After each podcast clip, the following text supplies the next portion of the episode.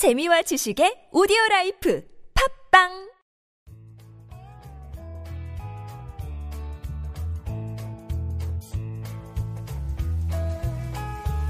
황홀하고 찬란한 광기 어린 창조적 유희.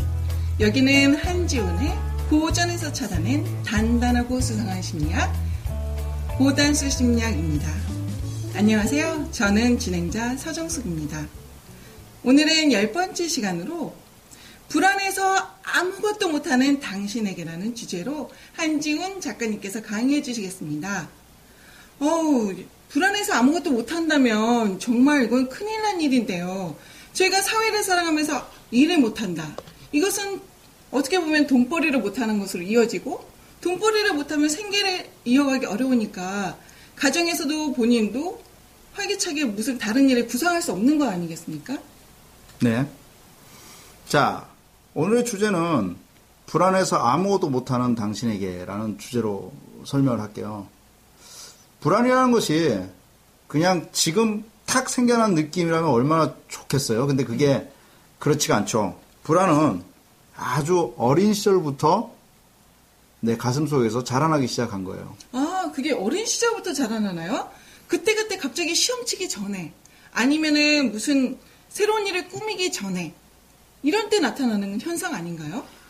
불안 심리는요, 처음부터 발생의 시점이 있어요. 음, 그러니까 보통 이것이 언제 발생되냐면 내가 어떤 일을 할 때 사회에서 그것을 하지 말라고 강압적으로 말을 하고 또 그것을 해서는 안 되는데 하고 싶은 욕망이 좌절될 때 불안 심리가 커지죠. 그리고 주변에 진정으로 사랑을 줄 수 있는 사람이 없다라고 느껴질 때 의지할 공간이 사라지죠.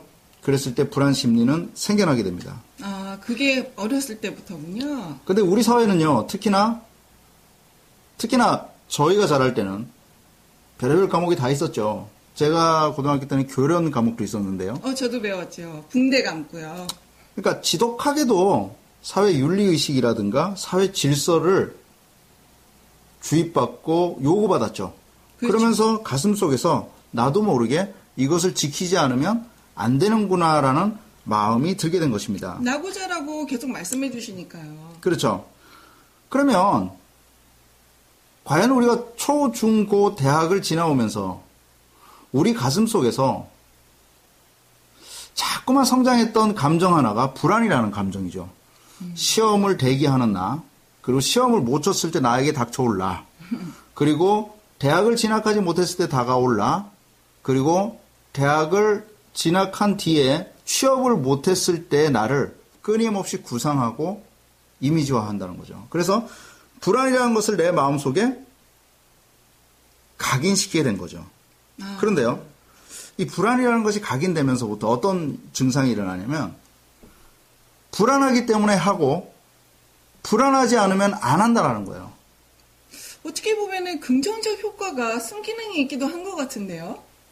순기능이 있죠. 네. 불안할 때는 억지로 해요. 억지로. 음, 근데 그 억지로 하다 보면 재미도 있어요. 또 뭐 수학 문제 같은 경우 처음에 동기는 부여되지 않았지만 억지로는 해요. 근데 동기부여에서 가장 밑바닥에 있는 동기부여가 이 불안 심리를 이용하는 거거든요. 아. 보세요. 우리 흔히 이런 말 하잖아요. 조직 문화, 특히나 그 조직 문화의 근간에 군대 문화라는 게 있잖아요. 군대 문화. 군대 문화의 근간은 뭐예요? 안 하면 안 되잖아요. 그렇죠? 안 하면 안 돼. 음, 그리고 그거 안 하면 큰일 나. 이렇게 규정이 돼 있어요. 그럼요. 그런데 그래서 만약에 안 했을 때 일어날 수 있는 상황들을 우리가 생각을 해보는 거죠. 아, 첫 번째 딱 떠오르는 게 있어요. 제가 네. 가진 않았지만, 구타. 아, 구타는 없고요, 요즘에. 아, 그래요? 근데 구타보다 더 심각한 것은 뭐 기합을 받는다거나 뭐 이런 것이 있을 수 있겠죠. 네. 그런데 한번 생각을 해보세요.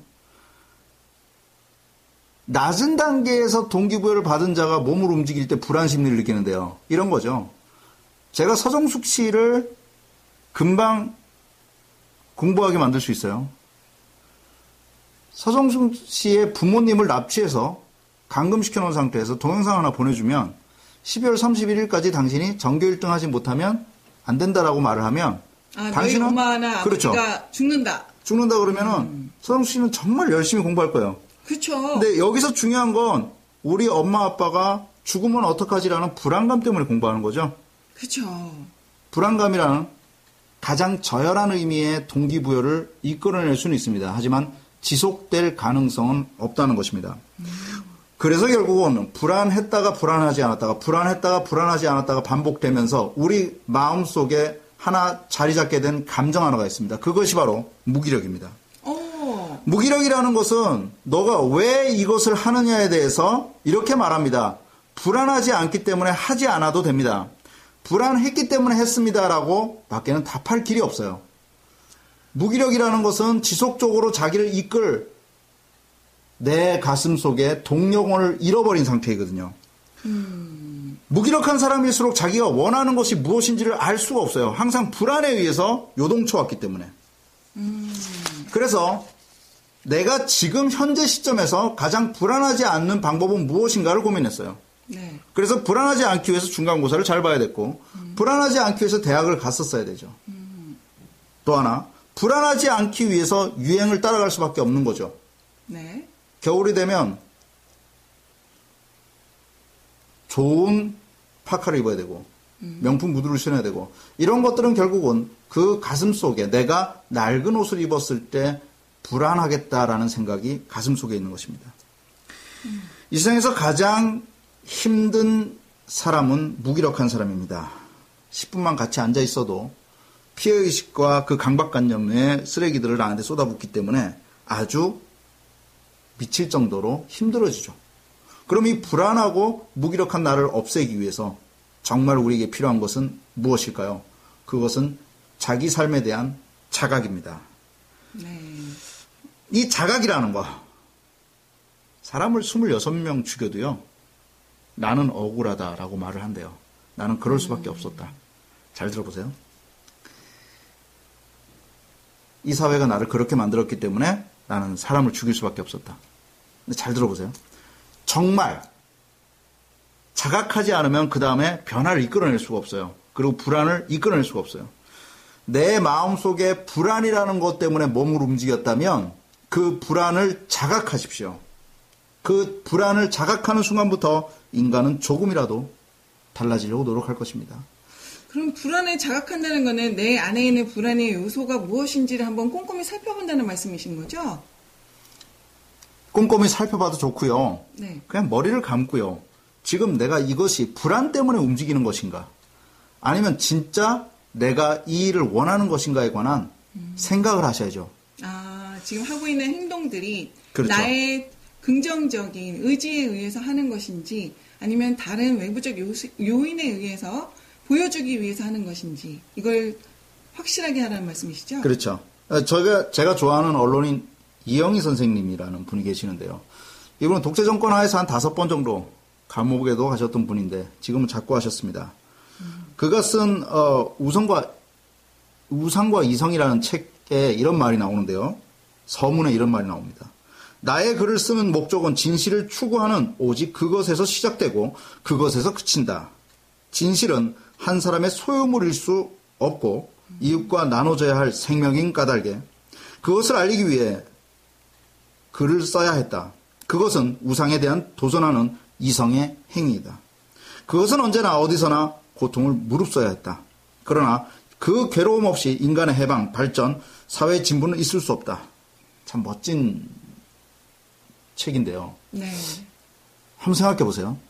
나를 이끄는 움직임의 요소가 불안과 그리고 그 불안으로 인해서 남의 시선에 의해서 움직이고 있었다면 그 일은 반드시 실패한다는 것입니다. 불안에 의한 어떤 일도 그것은 자기 기만이며 자기 위선입니다. 그거는 자기에 대해서 진실하지 않은 행동이며 그런 행동이 쌓이면 쌓일수록 우리 사회는 서로가 불신하는 사회로 갈 것입니다. 당신이 지금 불안하십니까? 그 불안의 실체를 자각하십시오. 그리고 작고하신 이영희 선생님처럼 당신이 그 일을 왜 하고 있느냐?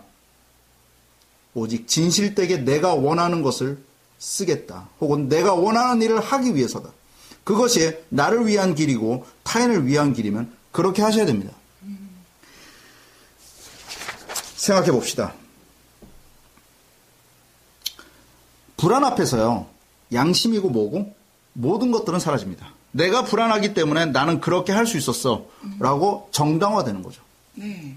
내가 불안한데 그러면 내가 지금 불안해서 내가 요번에 기말고사 시험이 있고 내가 요번에 수능 시험이 있는데 혹은 입사 시험이 있는데 옆에 죽어가는 한 사람이 있었습니다. 입사 시험장에 가는데 한 할머니가 물 속에서 빠져 죽으려고 합니다. 맹자는 그것을 구하라고 말을 하죠.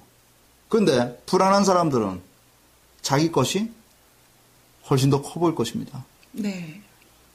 그것은 인간이라기보다는 기계죠. 안타깝네요.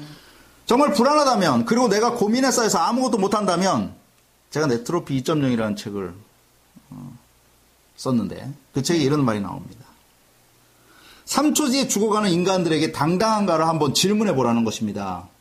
어, 이유도 없이 그리고 테러와 가난에 의해서 죽어가는 사람 분명히 지금 이 순간에도 있어요. 3초 뒤에.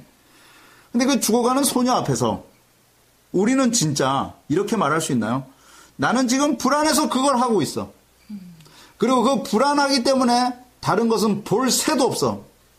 그렇다면 그 불안에 대해서 그 소녀는 이렇게 말할 것입니다. 그거는 그렇게 가치 없는 것이야. 좋습니다. 정말 불안해서 아무것도 못하고 그걸로 인해서 무기력하게 불안할 때는 열심히 하고 불안하지 않으면 퍼져버리는 그런 삶이라면 이제 날카로운 자각이 필요합니다. 그리고 마지막에 본인에게 이렇게 질문하십시오. 나는 내 삶에 3초 뒤에 죽어가는 인간들 앞에 당당한 고민을 해왔는가? 그리고 고민이 만약에 3초 뒤에 죽어가는 인간 앞에 당당하지 않는다면 그냥 그 고민 안 하셔도 됩니다. 그러면 이제부터 우리 앞에 놓인 숙명이란 바로 불안과 쌓아나가는 것이고 불안에 의해서 내 몸을 움직이는 것이 아니라 내 양심의 진실과 그리고 이타적인 생각에 의해서 몸을 움직이는 멋진 삶을 살아야 할 것입니다. 감사합니다. 와, 저도 이제 오늘부터는 어떤 행동을 할 때 불안해서 하는 것이 아니라 3초 뒤에 죽어가는 아이들을 생각하면서 행동하도록 노력하겠습니다. 지금은 한지훈의 고단수 심리학의 저는 진행자 서정수. 네, 저는 작가 한지윤이었습니다 감사합니다. 감사합니다.